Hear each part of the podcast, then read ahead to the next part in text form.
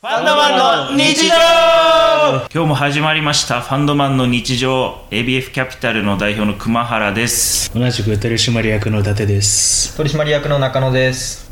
まあでも100%と言ってみましょう今回ちょっと楽観的な推測をするとしてそうするとその人たちが通信というところまで文明が発達する確率だよねこれもまあ100なんまあでもこれは結構難しくて我々地球はその資源が豊富だったから説もあるじゃんねうんなるなるほど。なんか文明にもさ、なんかうん本当に火星でじゃあ、一から文明が発展するかっていうと、ないんじゃないわかんないけど。でも文明が起きたとしてうんテルも生き物があるってことはまあ一応十中八九ケイ素か炭素があるってことでしょ、うん。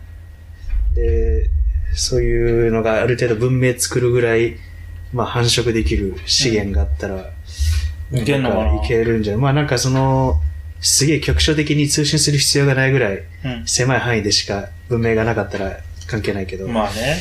なんかまあ、ある程度の、そのそもそも生き物が生きるぐらい大きい星だったら、まあ、なんか通信通信っていう、そう、しかも通信が必要ない文明はあるのか。通信が、まあ、それは、うんまあまあまあまあ。確かに。というのもなんか、だからまあ、それのやっぱ遠くにうん。リアルタイムでうん通信をしないといけない需要がある限りは絶対捕まれると思うけど。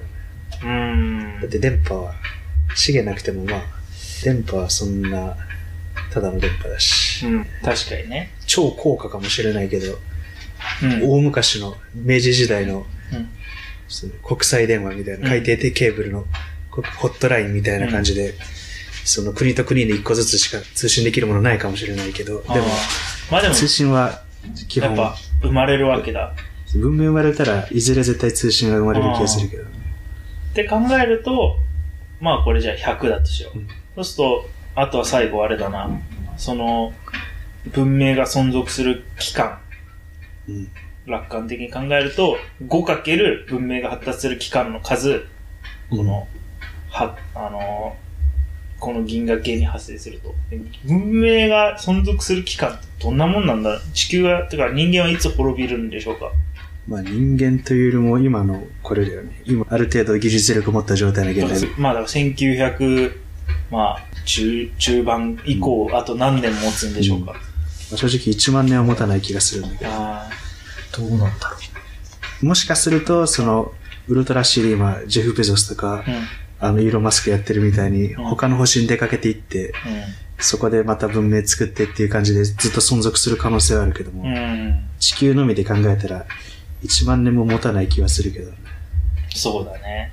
せいぜい数千年って感じがする。数千年持つ。なんなら千年すら怪しいと思うんだけど。う。でも持たないっていうのはどうなるってもう原始時代に戻るイメージしなんとなく。なもう、どどうなってそうなっちゃうのそれは。核戦争じゃない。あもう戦争でうん。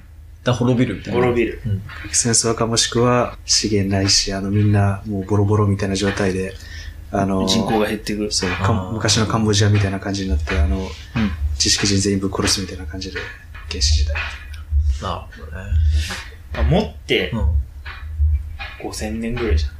ああ、ポジティブに。ポジティブだと5000年で、もうネガティブだと1000年もないとう思う。ん。スーパーポジティブだと火星とかに植民してもっと続くみたいなのが、ね、下手すると太陽系から飛び出すみたいなこともあるかもしれないけど。太陽系から飛び出すね。まああり得る。となると、計算結果が出ますね。うんまあでも、飛び出したところで、まあ、誤差だよね。5000年から5万年だとしても。うん、まあ、5000年だとして、5000×5 だよね、結局。うんだから、2万5000。今午前。この宇宙人が、この銀河系にいますと。っていう結論になるんだけど、それ、うんこれ多いと捉えるか少ないと捉えるかなんだけど、結果がどうであれ俺はやっぱ少ないと思うんだよ。てかまあ、人間が更新できることはないと思うんだよね。あだあ。って、10万光年でしょ。で、2万5千だから、まあ、等間隔に置いてたとして、 4光年4光年。4光年ならありえんのか。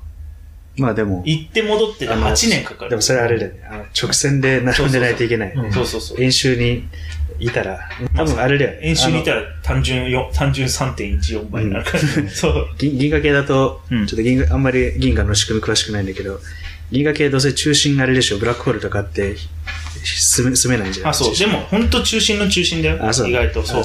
じゃあ別にあれなんだ。だから大体銀河をね、えー例えるなら、球体というよりかはね、円柱型になってる、うん円柱型で、こう、大体ここんな感じ。こんな感じ。まあでも、横の方が圧倒的に広くて、ちょっとこう、まあだからディスク型なんだよ。うん基本だからうん、円柱で例えると、フェルミス、これやるのにちょっとあるけど、まあ、10へ直径10万光年で、うんうん。で、高さが2万光年ぐらいだとして、うんうん。そしたら 5×5×3.14×2 万2でね。うんだから、まあ、150兆、150兆光年の3乗ぐらいで体積。 150兆光年。うん150 150兆150兆。まあ1万1万1あそう、万。 1万1万1万5万兆で、 5万だもんねそうそう、そうだね5万5万2万かけ3で、うん。そうだね。 150兆、あ150兆でしょ、うん。で、その中にまあじゃあ2万5千あったら、だいたいいくつになるの割り算したらね。だから、60億、億だね。 60億、億。光年の3う乗ん体積あたりに1個うん。これをじゃあどう、まあ、球体だとして億。球体だとして億。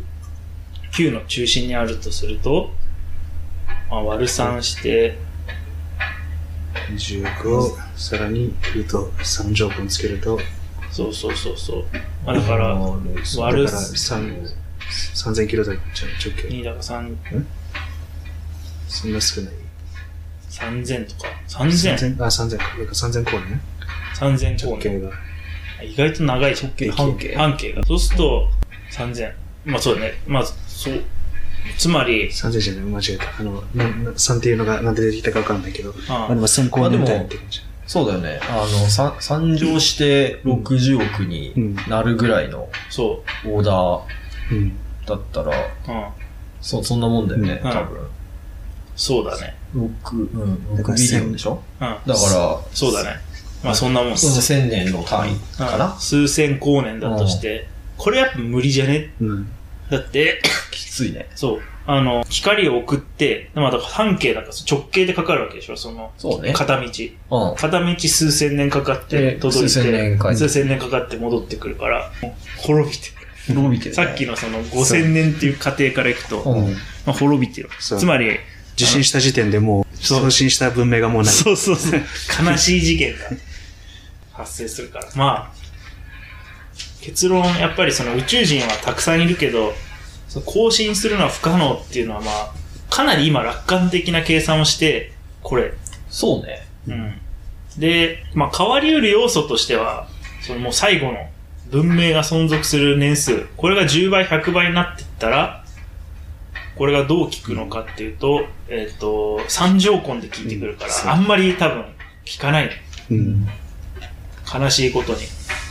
だから、そうなんかやっぱ、リスナーの皆様の夢を壊すような結論になって申し訳ないけど、まあわ、我々の今日のフェルミ推定の結果としては、やっぱ文明があるようなところと人間が更新するのはまあ不可能に近いと。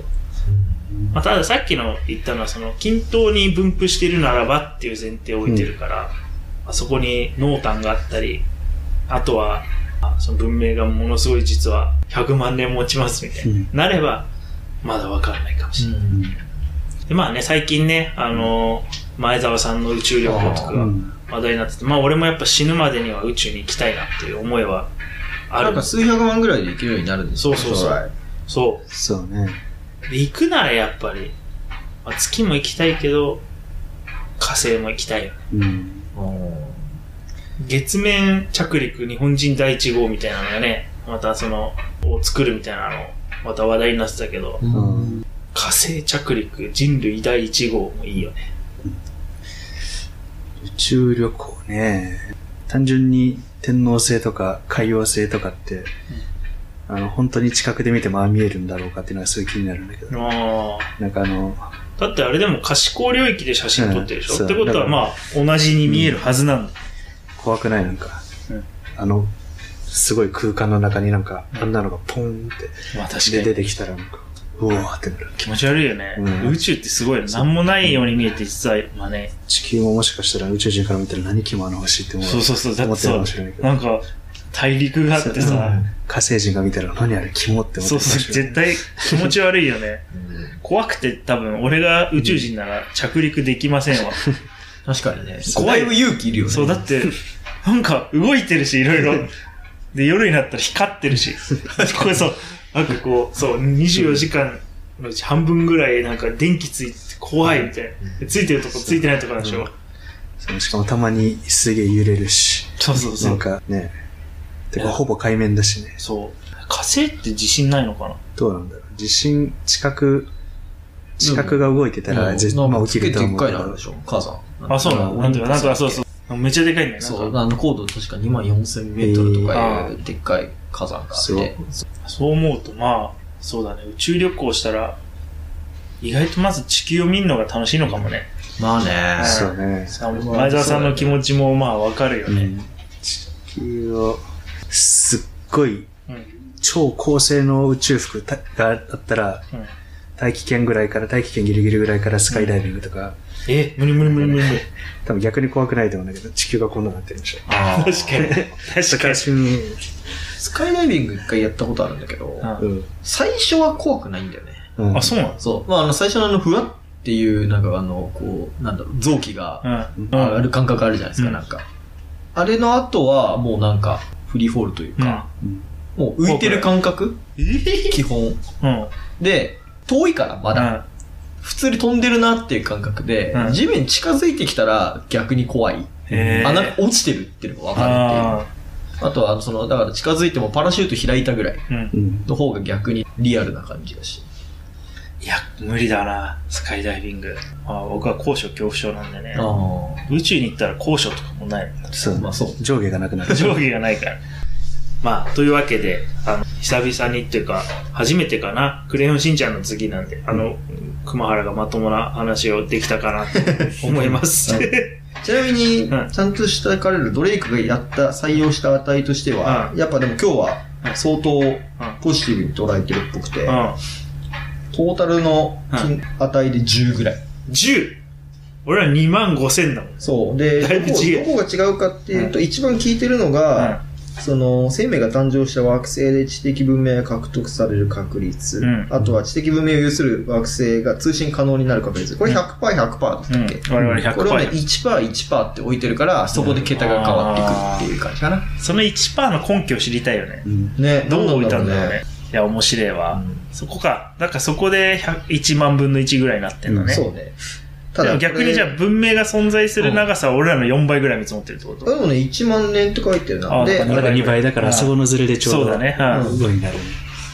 ただこれ彼ら1961年だからさ、うん方程式を出したのが、うだから60年前の常識というかさ、その、例えば通信可能になる確率とかさ、確かに今の常識だとまあ、俺らは当たり前じゃんみたいな。ん、確かに。あの時は珍しい。いや、そんなまあ、確かにね。だってまだ携帯電話ない頃でしょ。うそう。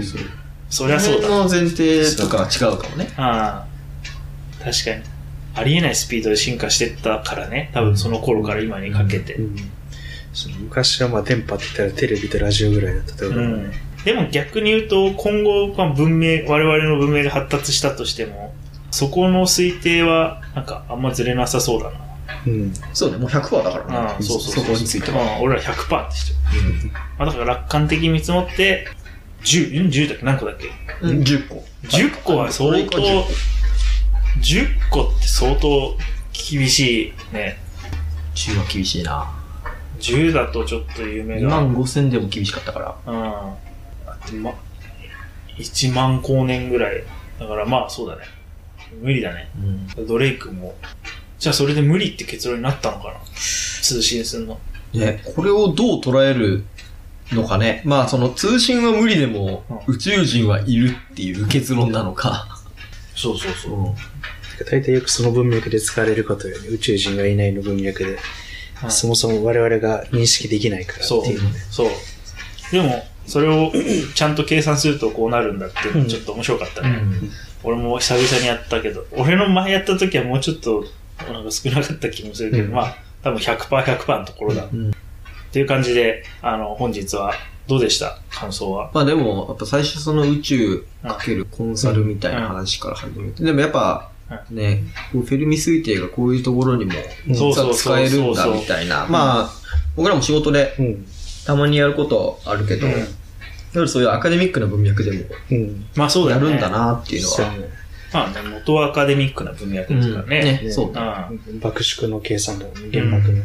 まあなんか、あれだよね。このフェルミ推定の癖を、癖というか、うん。慣れると、簡単には諦めなくなるよね。なん か、とりあえず無理やり答え出しに行くっていうそ癖うだね。。こういうなんか宇宙人みたいなわけわかんない。普通の人なら、はーってなるやつでも、意外と掛け算すると一つ一つはみんなで、こうの全員でも議論しうるパラメータになるっていうのは、まあ、フうんェルミ推定の面白いところだよね。うんはい。という感じで、じゃあ、あの、また来週楽しみにしていてください。ありがとうございました。ありがとうございました。